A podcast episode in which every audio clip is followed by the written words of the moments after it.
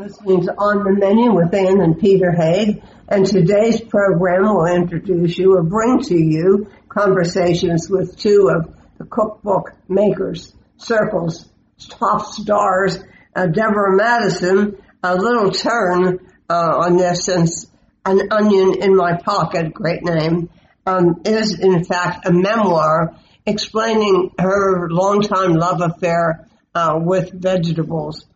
And then we're going to turn to Joshua David Stein, who we've interviewed a number of times about various cookbooks he's written. I think it's 17 cookbooks he's written, or 15. And he brings us a really smart turn on cooking for your kids, um, asking top chefs about what they cook for their kids. So it was really fun. Yeah, have, have a pencil and paper handy for that one. Huh? To start off with Deborah Madison.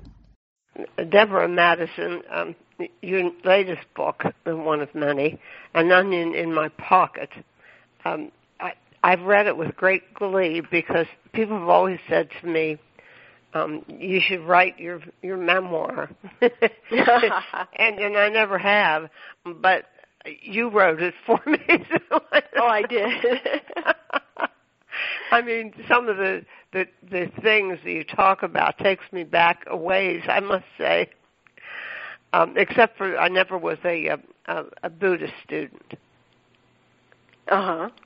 So, but otherwise, um, a, a, a lot of these this familiarity pops up with. I mean, looking back at what was available in the '60s Mm-hmm. It's rather remarkable, isn't it? It's, Did it's you amazing. pangs writing this book, pangs of memory? Well, you, I, I didn't hear your question quite, but it is remarkable. I mean, there were no vegetables really, and um, it, it's just so different now. And although uh, I don't know now that we're entering this horrible drought that we're in the middle of here. Oh, it's terrible. In in New Mexico, I don't know what's going to happen to our vegetables. But we Are certainly you hot have like Seattle too? we we're not as we're not that hot right now, but we will we have been and we will get hot again. Yeah, I know. Oh, if they don't do something. let's pray for those hatch chilies, huh? Yeah, but that's down south. Oh, that's, that's not where I am. I'm up north. New Mexico. Okay. Yeah. Well, you know, I, I guess we can look back and start from that perspective. Um, I'd love to know how you. My my life has not been as uh, how would you say ordered as yours. The one thing uh, in your life leads to the next, leads to the next, and so forth. It seems to have a great rationale behind it, and, and mine doesn't. How did you get it ordered like that? Is that the way it was or is? I have no idea. I really don't know. I mean, you know, when you sit down to write a book, particularly a memoir, you you you you do remember all kinds of things, and I'm not. Sh- I don't identify with order at all in my life. It seems very um, chaotic, actually, if anything. But you know, it's interesting to hear you say that. Uh-huh. It's true. I mean, I can't just it doesn't go linearly at all um, mm-hmm. with That's true. cause and effect, where yours seems to be. And don't you think that one thing led to another? I mean, there's always something that moves on to the next logical stage of development. Yes, that's true. There is. But partly, you know, I mean, I wrote this because it was so hard doing greens. It was so, so challenging, so difficult to do this restaurant that was vegetarian in 1979. And um, a lot of the food then was very rich. I mean, it wasn't just greens. It was everybody. We were so excited about food. All chefs were. I remember. And, yeah, you do. and it was it was quite a revelation to be cooking at that time, I must say. Uh, Jacques Pepin said that when he first came to uh, the states, you couldn't even buy button mushrooms. Well, I found that true too. You know, a lot of times um when I would I mean, I I lived in San Francisco and that's where I did greens and so I always had access to lots of wonderful produce from our farm and and other farms. But when I went on book tour for the first time, I was shocked that this didn't exist everywhere in the country. It really uh-huh. didn't. And now it does. I mean, even at Trader Joe's you can buy arugula and golden beets and all these foods that, you know, were really being introduced at the time we started greens. Right. Uh, you know, I, I have to mention, by the way, that um, reading about Patrick, he's he's like a, a carbon copy of my husband. oh, really? the same kind of eating. He's slow uh-huh. It, when he's full, he stops. You know? yes, and they're both thin because I've seen pictures. Yes, yes, they're both thin. I know, and pa- and we Patrick will say even today, even last night, he said, "I'm so hungry. I just want to enjoy this food." And I said, "Well, did you have lunch?" No, he didn't have lunch. of course not. Who but today, this, I sent him. Who is I this we're picking on? My husband. oh, okay. Patrick, he's he he eats slowly. He um, knows when he's full and stops. Um, he doesn't think about food all the time. no, he's an artist, so he thinks about art all the time. exactly. No, I thought Right. maybe you were talking about Patrick O'Keefe. No, no, no, no, no, no. Not him. Another Patrick. Um, Deborah, how many books have you written? I've written, I think, 15, including An Onion in My Pocket. Wow. I mean, aren't you amazed at that amount of output? You know, really. I guess I am. Um, it, you know, it, it, although it seems also dated now and over for me, um, I think that that people are just discovering vegetables, and that's wonderful that they are. Um, and I'm probably the opposite, discovering meat, you know, because I cook for Patrick, and he he grew up very differently than I did. He had steak many times a week, and so forth. So, you know, if he wants steak, I'll, I'm happy to cook it for him. I don't find it so interesting myself. Well, you know, I I agree with you. When chewing the same taste over and over and over again is not really my idea of something wonderful. No, Um, it's not. Uh, but um, no, what was I going to? Oh yeah, that, the, I was going to say that the thing that I find that the most relatable to you is your flexibility. I mean, I I have met um, some. Well, I even have relatives who are vegan who are so militant that Mhm. they're impossible to socialize with. Yeah, I know. I mean, I, I and I I really feel it's important that we all sit down to the table together. And if I have a vegan coming for dinner and they've let me know ahead of time that and they they're sorry and blah blah blah, I will jump through hoops for them. But normally I won't. Normally it's it's it's I, I believe in manners, you know, and saying, "Oh, thank you for having us for dinner. We'll eat whatever is here." And um, on the other hand, I don't like to make people uncomfortable, and I can be flexible that way. But basically, I would love it if people who are vegan or keto or whatever they are would just set it aside for a moment. The problem with these diets, I think, is that they they promise so much, and um, and they never really work. I don't think. I mean, maybe they do for a while. I've certainly tried various things in my life, but now I don't anymore. Mhm. I've never been on a diet. No, I haven't either. Not not a real diet, but I mean, change, changing what you eat, and you know, eliminating certain foods, uh, including other foods that you wouldn't normally include. You know, that kind of thing. I've I have done before, but not now. No, I'm I'm I've always been actually pretty open. well, you were you, mean, you were um, you came to this through. Tell us a little bit about your experience in, in the Buddhist retreats. in retreat in the Buddha Well, in the what do you in the call it? monastery or In whatever. the monastery. Yeah, um, it was great. I loved every single minute of it, and it was very, very hard because it was so cold in the winter and so hot in the summer. It's this narrow little valley, you know, in the Los Padres forest that in in um, California that either was freezing cold or very, very hot, and um, and I cooked there and I did other things too. Um, I, I write about it quite a bit in the book, uh, and I think probably I will write a book that's based on part of what I learned there. That 72 labors brought us this food. We should know how it comes to us, which was yeah. the opening chant to our meal. And um, I really have always been very, very interested in that question. Well, of course, people have suddenly begun thinking of it again, but mm-hmm. um, that there was such denial involved with with your life there now. Denial in what denial way? You couldn't do this, or nobody was. Uh, everybody was questioning if you ate something else that you weren't supposed to eat and that sort of thing. Oh, I don't know. I think everybody was ravenous all the time and very interested in food. Um, and it changed over the years. I mean, there was a time when there was no sugar, but we liked sugar and we liked coffee and we liked those things together. Um, mm-hmm. So what can I say about that? You know, yeah. things change. Yeah, my my best friend um was a Siddha Yoga.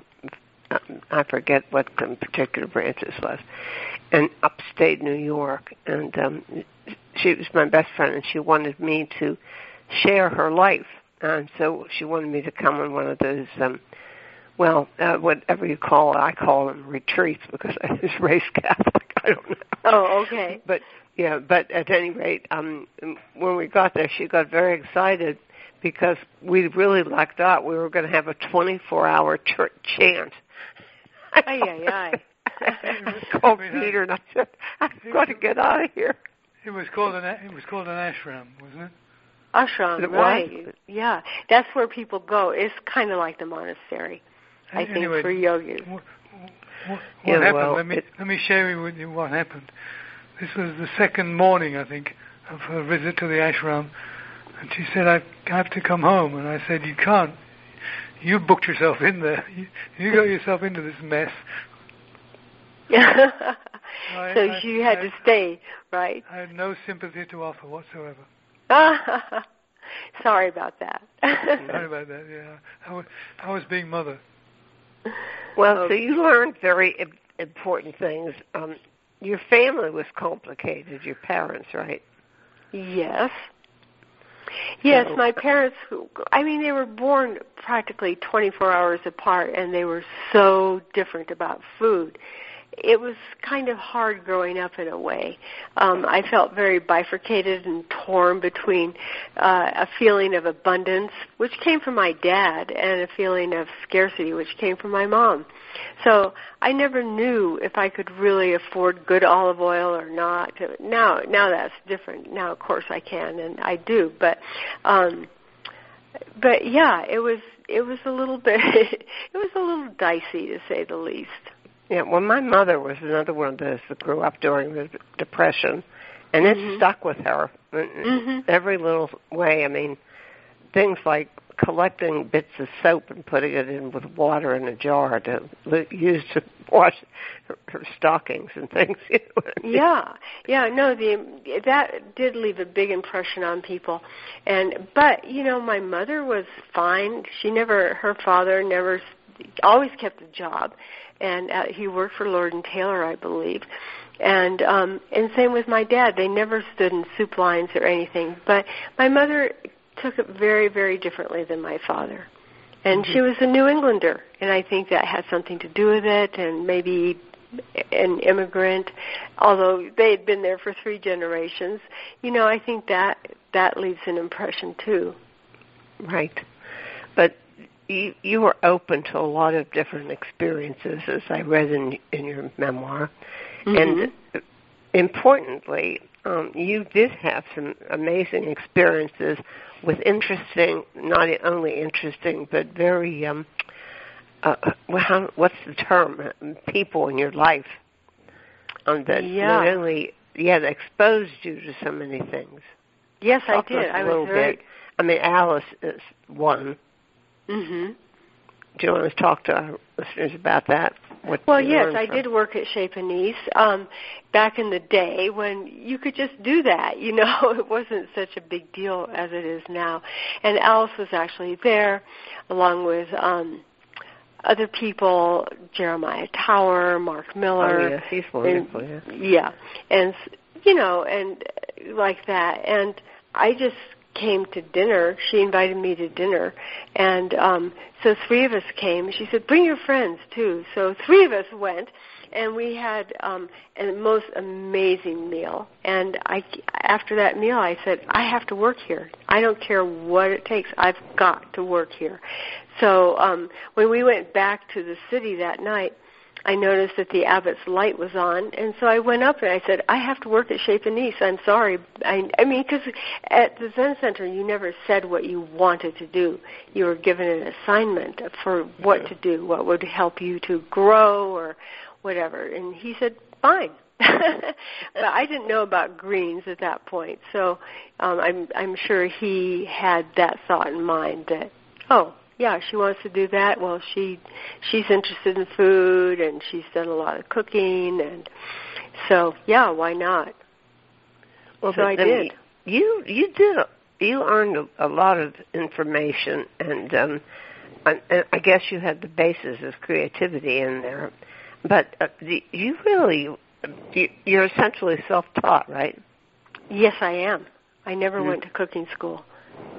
So how did you ever? I mean, you, you became really um, sophisticated, and for a while you never even um, were exposed to travel. But then later you got to travel. Yes, I did. And and once I did, it changed everything. But I think I don't know how sophisticated I was. I think my recipes were very fundamental and very simple in a way. Um, you know, and they always have been. In fact, I I like cooking them. Um and I've cooked from my books a lot during this pandemic year. But um I don't know. I, I think people have gone on to much more gorgeous foods and so forth and when I started. And I I didn't do greens for very long, really, only three or four years, but it was long enough, you know, to make it happen.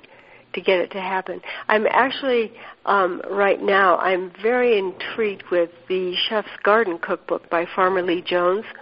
Yeah, And- I keep asking them because I I subscribe to um, them from time to time, and I Mhm. know I I know uh, Lee really well, and Hmm. but nobody's sending me a copy of that book, you know, to review. I'm surprised. Huh. I'm surprised. Yeah, well. I I actually he sent me a box of goodies from his farm, and I must say I was so impressed and so amazed to Oh, to actually taste them. I mean, I feel like I've tasted quite a few foods, but these these were very very different and there's so much information in this book and his recipes are so beautiful and they're doable a lot of them i think Mhm.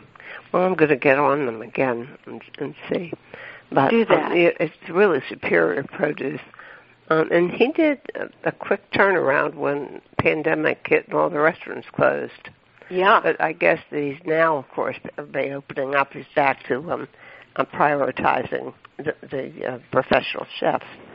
Well, I hope he is. I hope he didn't lose his business. I worried about it, you know, um worried about him during the pandemic because you know, it's hard to farm and then you have climate change and then you have nobody buying or using the food and that's got to be hard and you're writing a book, you know, but um I love what he's done and I think that it's more emblematic of what people are doing now, although I can't imagine it quite like that because people are busy, you know, they've got homes and kids and so forth and so on, but but even so, you know, I'm looking at a picture right now of wood roasted Hubbard squash with dashi. What could be simpler than that? Not very. It's very very simple, really. And I was looking at that picture because I did decide to plant squash this year, winter squash, which I don't usually do, but it's been so hot and they are sprawling around and I'm so I'm looking at the labels to see what I have. out there. Yeah, and this the garden where we are. It's just rained all the time, and so Hmm. it's just a mess. Where are you? Drought in uh, west southwestern Pennsylvania in Pittsburgh. Oh, you are. Yeah. Yeah. And we have no rain at all. I mean, it's supposed to be right now. It's supposed to be our rainy season, but mm, maybe every five nights or so we get a little bit of rain, a tiny little bit of rain. and you know what? The plants respond so much to rainwater. I can't believe it. You know, I mean, I water uh, very cautiously and carefully um, from water I collect from our, you know, our cooking and so forth. Mhm. And um, but when the minute it rains, all kinds of things come up. It's amazing. The amaranth is like up and beautiful, and it's ready to grow. I don't know. I hope it rains some more, so it will continue to grow. Oh, yeah. yeah. Um, the, so, the, what about some other people that influenced you? Um, Other people some who wild experiences, like the, the woman in upstate New York. Tell us about her. Who who is that? The one who, that in New York that you um, you helped out with her. She called you her slave. Oh, Nancy Wilson Ross. In, Yes. in oh, yes, in Old Westbury. Um, oh, Nancy was wonderful. I loved that year or the couple of years I got to spend with her, um, which was mostly cooking and being her little slave in the kitchen, and and then up at the in the Adirondacks where we, you know, where we cooked and ate and worked in the garden and wrote books and things like that. And and she Nancy How did you get there? I, did, I didn't quite understand how that happened. well, I got there because um sh- her husband had died recently, Stanley Young, and um and the abbot of Zen Center knew Nancy and knew she needed help, and so he would periodically send people to go and live with her. And then it was my turn, so I went, and that's all. That's how I got there. I see. And, But- and then she took you to Europe.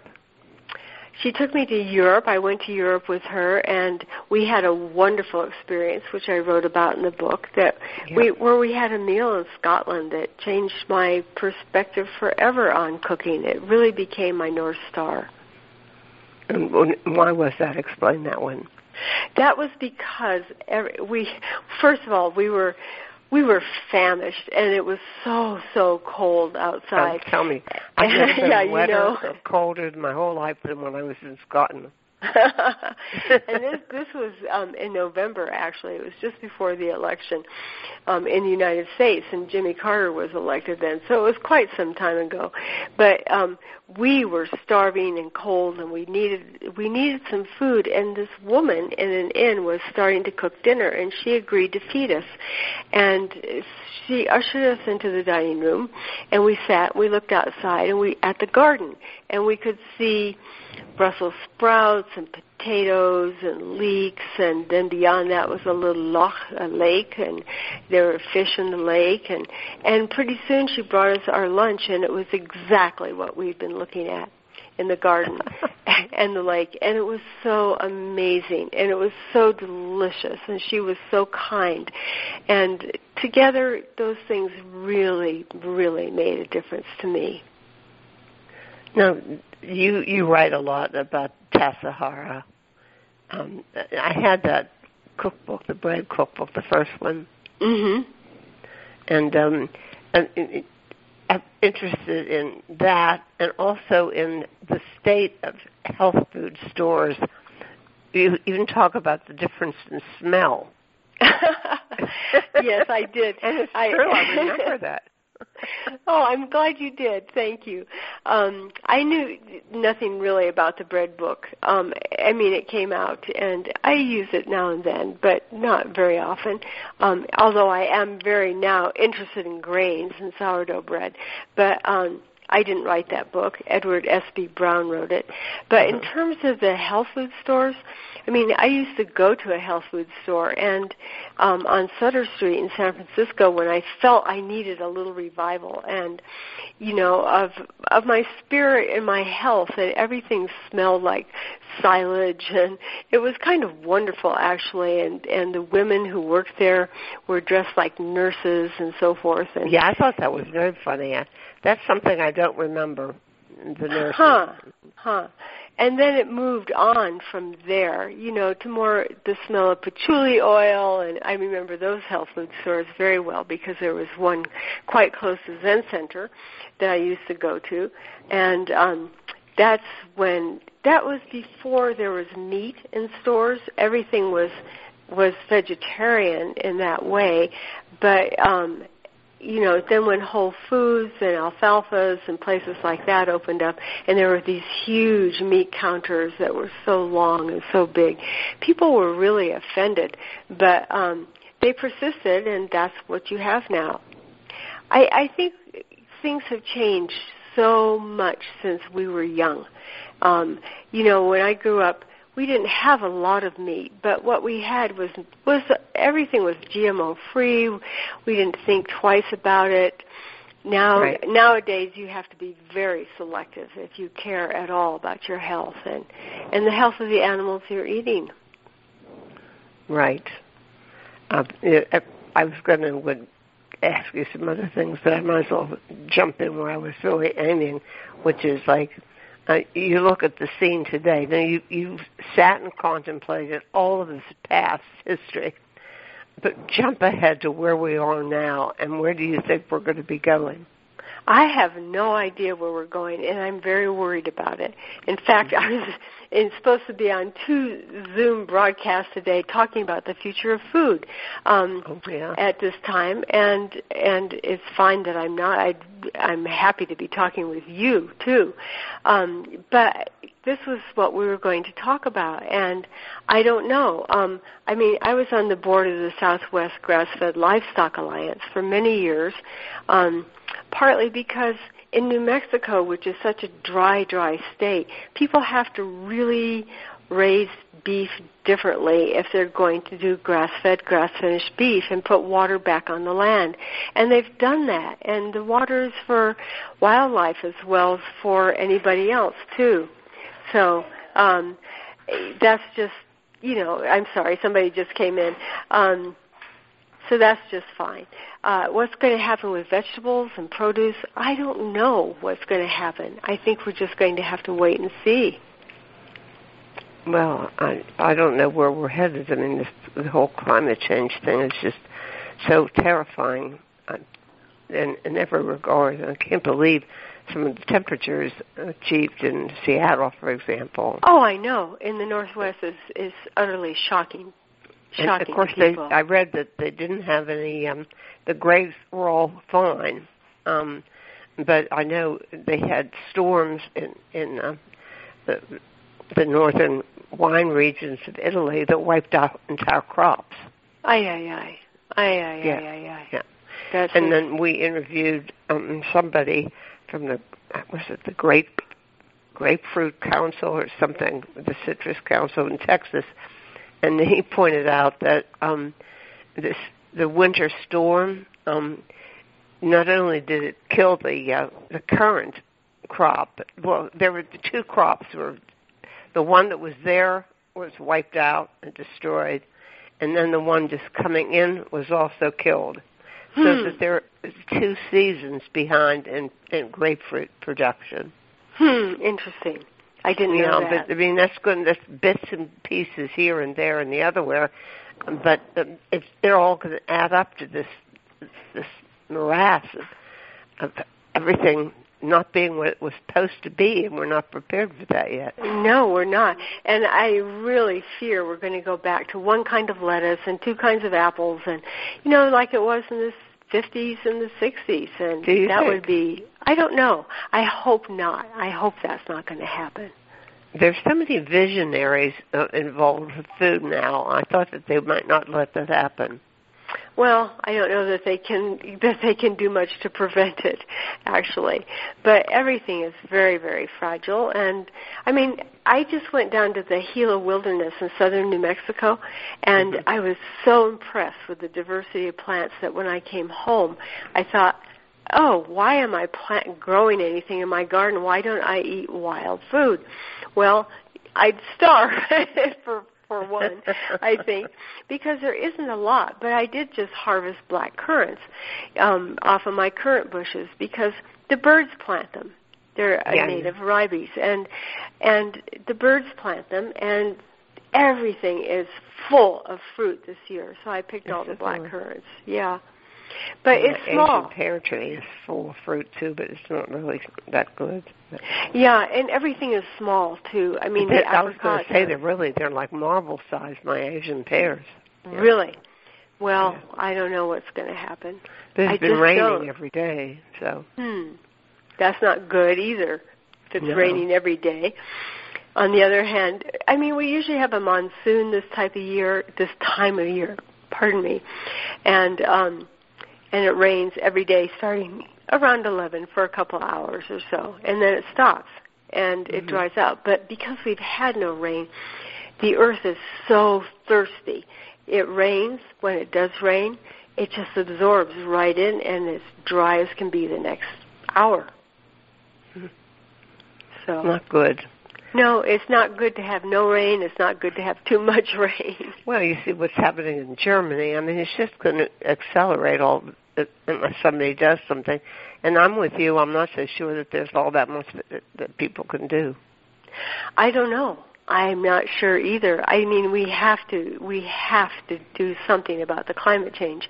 And I mean, I've I've known about this for the last 30 or 40 years and I now finally people are getting interested because why? Because they have to move or because something like that is taking place.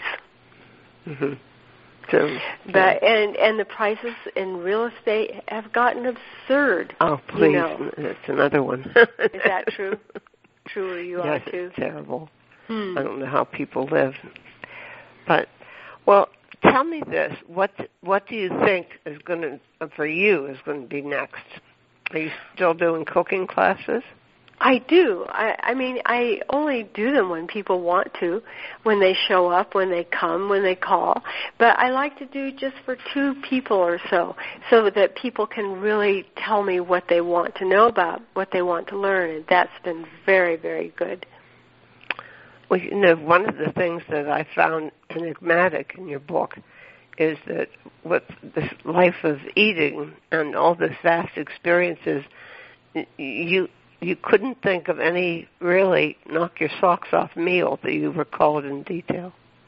Well, I you know I, there are lots of knock, knock your socks off meals, you know, but th- they're intended to Life be that way.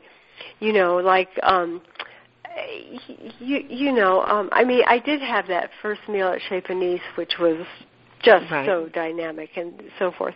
But in the end, and when I talk about meals, like the lunch that Ernie made for me, and others like that, um, they're they're not knock your socks off in that usual sense, but they were interesting to me. They were vital to me, and I've recalled them after many, many, many, many years and sometimes decades. So um, th- that's what really makes a difference to me. Right impacting you, mm-hmm. basically. Yeah, I mean, I have eaten lots of three-star meals where they're fantastic, and you think, "Oh my God, how do they do that?" Or how do they know that I want this kind of wine right now? And but they do, and I mean, that actually really happened to me. And um, I've eaten it at, at any number of three star restaurants, but I didn't want to talk about restaurants that were meant to shock and awe, which I think a lot of those are. Um, but more about meals that sometimes had meat, sometimes didn't, but which I remember, um, be, you know, because they were important to me. Mm-hmm. So that's the difference. I mean, I, I didn't really mean knock your socks off. Yeah. I meant really impactful, I guess is what I was thinking. Yeah, and, and the last chapter is filled with descriptions of meals like that too. Um, because I and some of them are about eating meat, some of them are not. Some of them have foods I never, ever, ever would have bought in my life, like Ernie's Ernie's steak and his margarine and zucchini that he cooked in a whole cube of margarine forever and ever. But, but you know what? It was good, and it taught me that if you really cook squash, summer squash, it's going to be wonderful and it's going to be rich. And I am just going to get up and let in a dog who is scratching at the window here and getting in our conversation. Come on in, Freya. there, he's a big beast. Okay, he's in. Okay. So, where where do you stand now? I mean, uh, so you look back.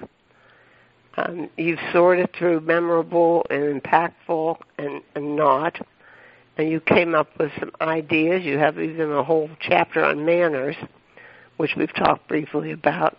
So, I mean, what what interests you going forward now from here? I think what interests me is actually not so much a book, but um, as I'm very involved with a with a Rio Grande grain project here, growing grains, trying to get people to to be interested in grains, to make them accessible, to sell them at a farmer's market. So I might just be back at the farmer's market again with with little bags of grain. I don't know, um, but I mean I've taken a gone to grain school in Colorado, and that state is really doing a lot with grains. We could too. This used to be a, a grain bread basket for Pete's sakes. Northern New Mexico was with Sonoran wheat and other kinds of wheat. So probably that's what I'm going to be spending my time with. And um, the garden I've cut way, way, way back on because of the drought. Yeah. And yeah. And I will write. I do want to write this book um, on 72 labors because there's so oh, much right. about food that I'm interested in how yeah. it comes to us. You know that endive is a vegetable in two parts, and I say that, and most people look, "What? What are you talking about?" And I try to explain to them how it's growing and so forth. And well, I, I certainly really um, it made me think. It made me look back and made me think of where we were going reading your book. Um, listeners, again, it's Deborah Madison uh, and it's called An Onion in My Pocket My Life with Vegetables. And it's very uh, on, on target trend wise and time wise, and, and I think it's very important to, uh, to consider this. Um, we, we just actually interviewed somebody about this fake meat. oh, really? Interesting. Yeah. yeah. Well, we have to edit this out of the conversation. I find it appalling to tell you the truth, but anyhow. It is appalling. It's appalling that we even have to think about it. You know, I know. I it really know. is. That and then the next thing is the the uh, muscle grown in petri dishes. oh, I know. Ugh, um, it doesn't interest me at all. so, well, okay, Deborah. Um, anything else you'd like to add before we conclude this? No, but Anne, I just want to thank you very, very much for this interview and for your other interviews as well, and Peter too. Thank you. Oh, thank you. Well, it's it's um, I mean the the attraction, of course, is the many interesting people involved with food and how many aspects of it there are. Mhm. That's true. There are a lot of aspects of it. And okay, and, well, have know. have fun with you. Podcasting services for On the Menu Radio are provided by ASP Station. www.aspstation.net.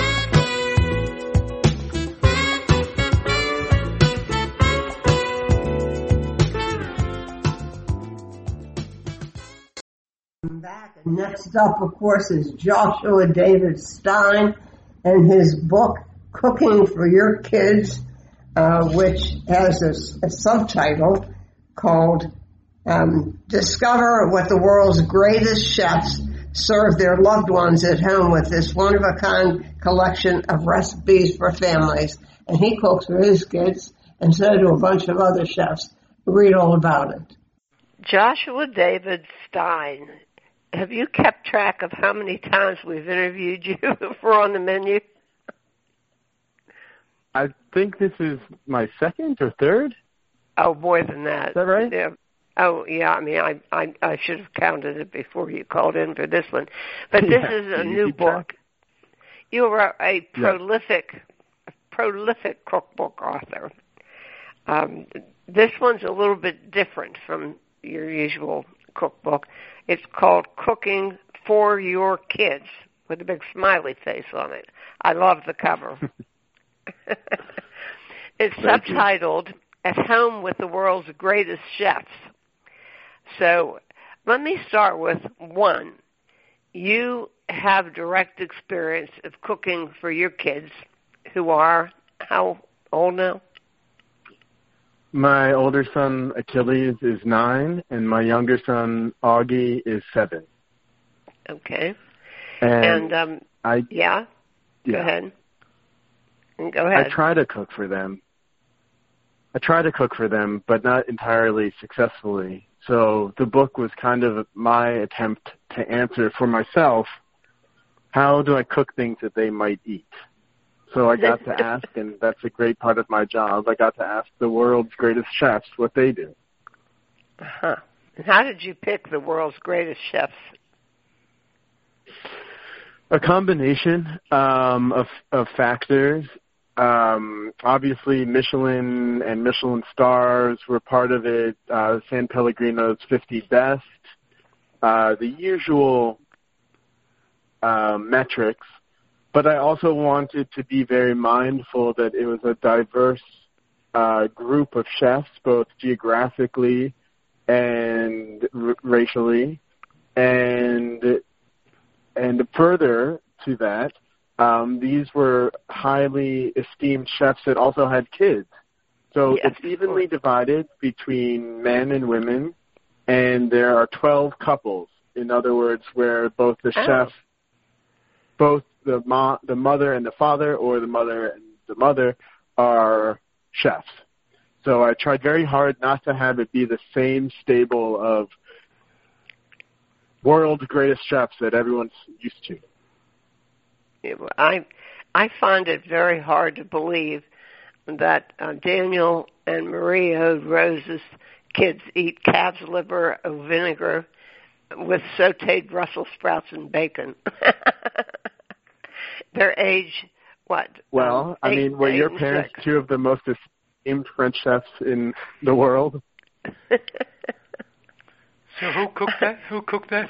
I mean, to them that's natural. To them that's what their parents always made, and uh, I think, you know, I also had a similar reaction. But I talked to Daniel, and he said, "Yeah, that's what we make them. They only they only think it's weird if we present it as weird to them." Yeah, it does. I mean, the attitude of the the, the cook and the cooking parent is really important. I mean, nobody would believe that our son Adam uh, loved kidneys, but you know, his father's English, steak and kidney pie, right? Right. Yeah. Exactly. Same thing with calf liver. With what? Same Hello? thing with uh, the Roses children. Right. And, and then I was dying to know what the Ferguson children ate. You- Well, they have, have it very have good. They have pot pie and pineapple upside down cake. that. There you go. Why, what, what, Uh, what not else do you need pineapple upside down. Um, blood orange. Yeah, Uh-huh. blood orange upside down cake, which looks so good. well, I mean, I got such a kick out of this. I mean, I think anybody who's ever had uh, picky eater children will get a kick out of this, and probably some people that aren't. Um, I, I loved Elena Arzak with the crabs. She made it a game, right? Yeah, yeah. I think that hers is a little bit involved than most other parents' is. Um, but again, she's a second generation chef, so I think that both she and her, you know, she grew up in her dad's kitchen before taking it over, and I feel like she probably cooked at home quite like she cooked at Arzak. So that recipe is there's a lot of steps, but it's also uh, it's also really imaginative and delicious. And her other recipe is, I think it's an apple masquerading as an exactly. onion or something like Very that, where it looks like an onion, but it's actually an apple. I think it's brilliant. Yeah, I'm surprised that Will uh, Goldfarb did um, a frittata. Did he do another one too? Because I mean, I just think of him. Yeah, as a both- person. Yeah, all chefs did. So all chefs did two. I think Will did a frittata and then also a pasta with chickpeas, if I'm not mistaken. That's it. That's it. Yeah, yeah. Yeah. So, and I also I loved um, uh, J.P. McMahon because I mean I know those kids. Oh, You really? know, I was well. He's he takes them to all these conferences and we meet them. yeah. Uh, they're very mature. I mean, they're they're Yes, just, yeah. yeah. I mean, he has them on stage doing things. I mean, he's Well, not. It's not your. You've got to train the next generation. The pardon? He has to train the next generation. He can't be in the kitchen for the rest Yeah. of his life. so, but yeah, but um, these aren't your typical parents, are they? I told you my belief is, first of all, I do believe that that kids are um, born with a sweet tooth. I mean, I think so. But um, I think that the, it, given my background, I also have, um, by the way, not a sweet tooth, but a a bitter tooth. I like bitter greens because that's what I was raised on. So there's Right. this nature and nurture thing going on again, right? I think one of the reasons that I wrote this book and worked with the chefs to bring the recipes to life is because when push comes to shove and you have young kids and you know they eat like two things and it's very easy in the moment if you are out of ideas or just don't have time or the effort or the en- not effort you don't have time or the energy to uh-huh. revert back to what you know will work. But that's not always what's best for the family. It's not what's best for the kids. So I wanted to provide at least a hundred recipes, and not every recipe is going to work for every kid or every family or at every Right. age. But I try to have a range, so there's always an idea if you need it of what to make. And then, you know, I think the other thing that I really came out of this process with is, you know, we're so conditioned to look at recipes as something that can't be violated or uh, you have to go to the store for this one recipe or whatever. That's really not the case with these. Yeah, they're in grams and they're precise and they work and we tested them to work in a certain way, but I also want the parents and any reader who isn't even a parent to look get ideas and then adapt how they want with whatever they have in the in the kitchen. It's not Yeah, well- invio- inviolable, the recipe. Now, did you find out anything that unexpected with the response from the chefs? From the chefs? Well, yeah, I mean the, the recipes you got back, the response you got when you asked for these these um, responses from the chefs. No. I mean, I think I was pleasantly surprised to know that I'm not alone in the struggle. And then even the world's greatest chefs, sometimes their kids just want to eat turkey and cheese sandwiches. Uh, and that's well, that's it. I think butter that- and that pasta seems to be the universal. Butter and pasta. yeah, or butter and pasta, or whatever it is that like they also struggle. And the other thing that wasn't a surprise, but I think is quite important and touching for me at least, was that so many of these chefs opened up uh, some kind of vulner to be vulnerable to talk about the challenges of having young kids and missing out on a lot of their childhood because they're in the kitchen. You know, I think that we That's always true. talk about um, how important it is to sit down at dinner with our kids, but if you think about it, a chef is always working at dinner. and especially in fine dining, dinner is the service. Yeah. So, interestingly, what a lot of chefs do is they focus on breakfast. They know that they'll be there for breakfast, so they make the effort and get up early and have a really nice breakfast with their kids. hmm So things like that, I think, if unless you ask, no one's going to tell you that because I don't think it's very cool for parents to talk about, um, especially people who are parents publicly, to talk about the challenges they face as a parent. But I didn't want to write a book that was so aspirational that it was alienating. I wanted a book Yeah. that provided service and also let parents know that yeah, this is the universal thing that a lot of a lot of folks um, have to work through. Sweetheart, you, you remember when we when we interviewed uh, the Fat Duck chef, Yeah. and, and we Heston. we asked him what we asked him what he cooked for his family, and he said roast chicken. Roast chicken. Yeah. Yeah. This, this, this, this, Yeah, we have two really good recipes of roast chicken in this book, which um, go. Good. I think good, is a crowd pleaser. Yeah. Okay. And what are the chefs involved? For roast chicken, it is um, James Okay. Knapp, James Knappett and Sandia Chang from Yeah, Bubble Dog in. London, Yeah. and Sandra and. Filip Claeys from De Jonkman. Yeah. And anything with noodles In Belgium. a winner. Yeah. Um, you have these uh, whimsical little drawings too. Tell us about that.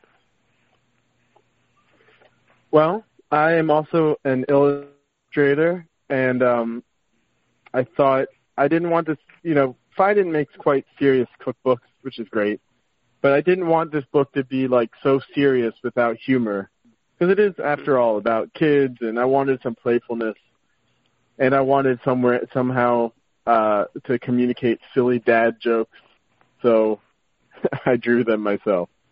Yeah, just I'm looking at your little lammy thing. it's so cute. and you have Yeah. it, you have it going ba ba ba. They're humorous and Oh, the lamb? No, it's going. It's going ba ba ba, and then a hand is putting an O and turning it into a bow. Oh, okay. I wondered what that uh, hand was doing because you have bow in there. Yeah. Yeah. Okay. Um, I don't know the chef. but my favorite is um, the, the penne penne al telefono from Margarita Forés, and it's one penne calling it his friend and saying, "Penne for your thoughts." And laugh every you must have had fun doing this book, huh? I did. I did. I mean, it was great. I think one of the best things was um, searching the world for these chefs because, like I said, I didn't just rely solely on the pre-established metrics of who were, were the greatest chefs in the world because I think, as everyone knows, it's very um, Western, very male, and very white. So I wanted to really open that up, and that meant, you know, doing some more digging and opening myself up to other um, other metrics. If you, if you always go by the same um, organizational principles, you'll always and and in perpetuity repeat the inequalities from before. So it was, I really wanted to change that conversation, not explicitly, but just in terms of the curation. Yeah, this. Um, I don't know how many people are going to run out and, and get um, kangaroo tail. that, that you can cute. use oxtail. Yeah, that would work. Um, yeah, I guess we, when we first lived in Australia, a kangaroo in Victoria wasn't allowed because we were in, outside of Melbourne. But then later, it's it was um, it was allowed. But the place where you live has a lot to do with with what you can your kids are Mhm. looking for. I liked your comments about lunch, by the way. I mean, uh, so Oh, many yeah. people we interview talk about how I mean, were if they were immigrants, the parents were immigrants, about how they were embarrassed in the lunchroom when they unpacked their lunch. Yeah, it's called the lunchbox moment. Hmm Actually, I Yeah. have a children's book coming out about that in I think a year. So Do you? Good. I've been thinking That's a lot good. about that. Yeah. It's kind of universal. I mean, the, uh, the uh, I mean, the reaction we've gotten from immigrants about how they were embarrassed with their lunch bucket. Yeah. Okay, that's good you're doing that because that's a great idea to write the book. Yeah. How do hmm. you get these ideas? Um, the the lunchbox moment, or this book in general, or what? In general, I mean, you you you turn out so many books. How many books have you written? Mm, Fifteen. Or and edited? Does that include that the one you edited? Uh, where chefs eat, or whatever was that? Where chefs eat? Uh, I don't think it does, or maybe it does. I think it, yeah, but a bunch of books. But a lot of them have been um, most of my other cookbooks have been in collaboration with other chefs, like uh-huh. Il Buco with Donna Lennard and Nom Wah with Wilson Tang. Can can uh, you give me one second, please? Sorry. Sure. Kelly,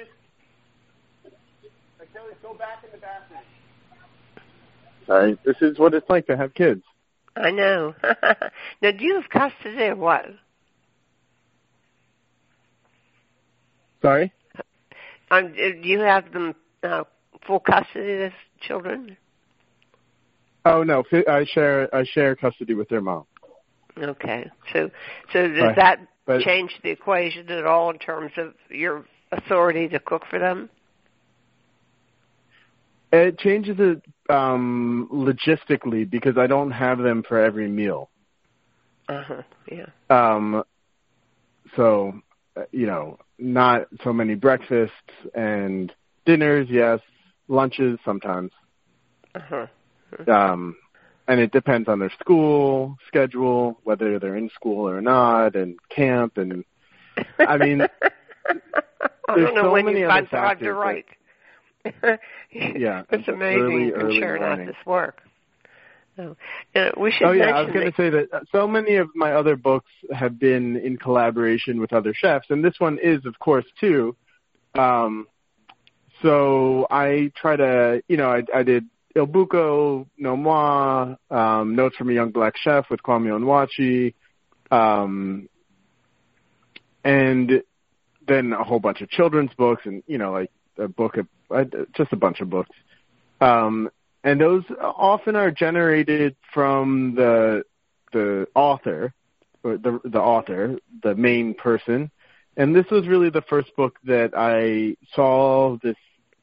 I saw this idea, and I saw a book that could really help parents, and so I kind of went after it that way. I see. And it kind of aligns with Phaidon's approach, which they do a lot of these survey books because they have such good contacts around the world. I see. Yeah, and you another helpful thing is you have the chefs' biographies in the back, in case people don't know who the chefs are, and it gives sort of an, inkling of what their what background they're coming out of. Yeah. Yeah. Yeah, and if and the other thing that I like is that on each page of the recipes, they have like the name of the chef, the name of the restaurant, where it is, yeah. the name of their yeah. kids, and the ages of the kids. And, yeah, and the ages of the kids. Well, yeah. some of them are, are quite older. I mean, but you say that it's, it's it's not just a limited time period frame with raising them. It's like forever parenting, which is true, I guess. Well, um, I, yeah, I mean, I think the thing is that um, all the kids are young. The oldest one, I think, is Margarita Forés has a older son but most of them are either. I tried to do a nice range of like almost like babies all the way up to teenagers because it's such a different um, different challenges for each age. Yeah, I can't remember which one it was. Oh, it was um, Sean Brock's one year old. Yeah. I, I didn't realize he had a one year old. Yeah, and I like it that uh, um, he puts formula in the uh in yeah in i thought recipe. that was i i wasn't quite sure about that. Have you ever tasted formula? Well i think it's well incorporated into the other elements. Yeah well it has to my my pediatrician god bless him when i was having trouble with the, the uh, formula stuff with Adam because we didn't really do that very much, and he didn't like it. Our son didn't like this formula, and the, the, the pediatrician told me to put salt in it. I thought that was pretty funny. uh, back to what we were saying about doctors and food, huh? Yeah. Well, much success with this current book, Joshua David Stein, Cooking for Your Kids, and um, and put us sign us up for for this book that's coming out because I think that the lunchbox thing is a really great idea. I will. I'll I'll let you guys know. It takes a while because it needs to be illustrated. Yeah, know, I'm not doing the art, so different timeline. But thank you so much for the opportunity to discuss this book. Well, I'm always happy when you have a new book coming out. So thank you again. Thank you. Have so there you have it. Um, it's funny to say this about cookbooks, but both books are real page turners, and you're going to have a good time reading them. Uh, that's it for today. Next week, join us again, please. Same time, yeah, same place. Make a note, by the way. We're we're in the month of August already. I know. It's hard, hard to believe. Hard to believe there's so little of this year left. But nevertheless, we'll be we'll be here. We hope you'll be here. And in the meantime, bye bye.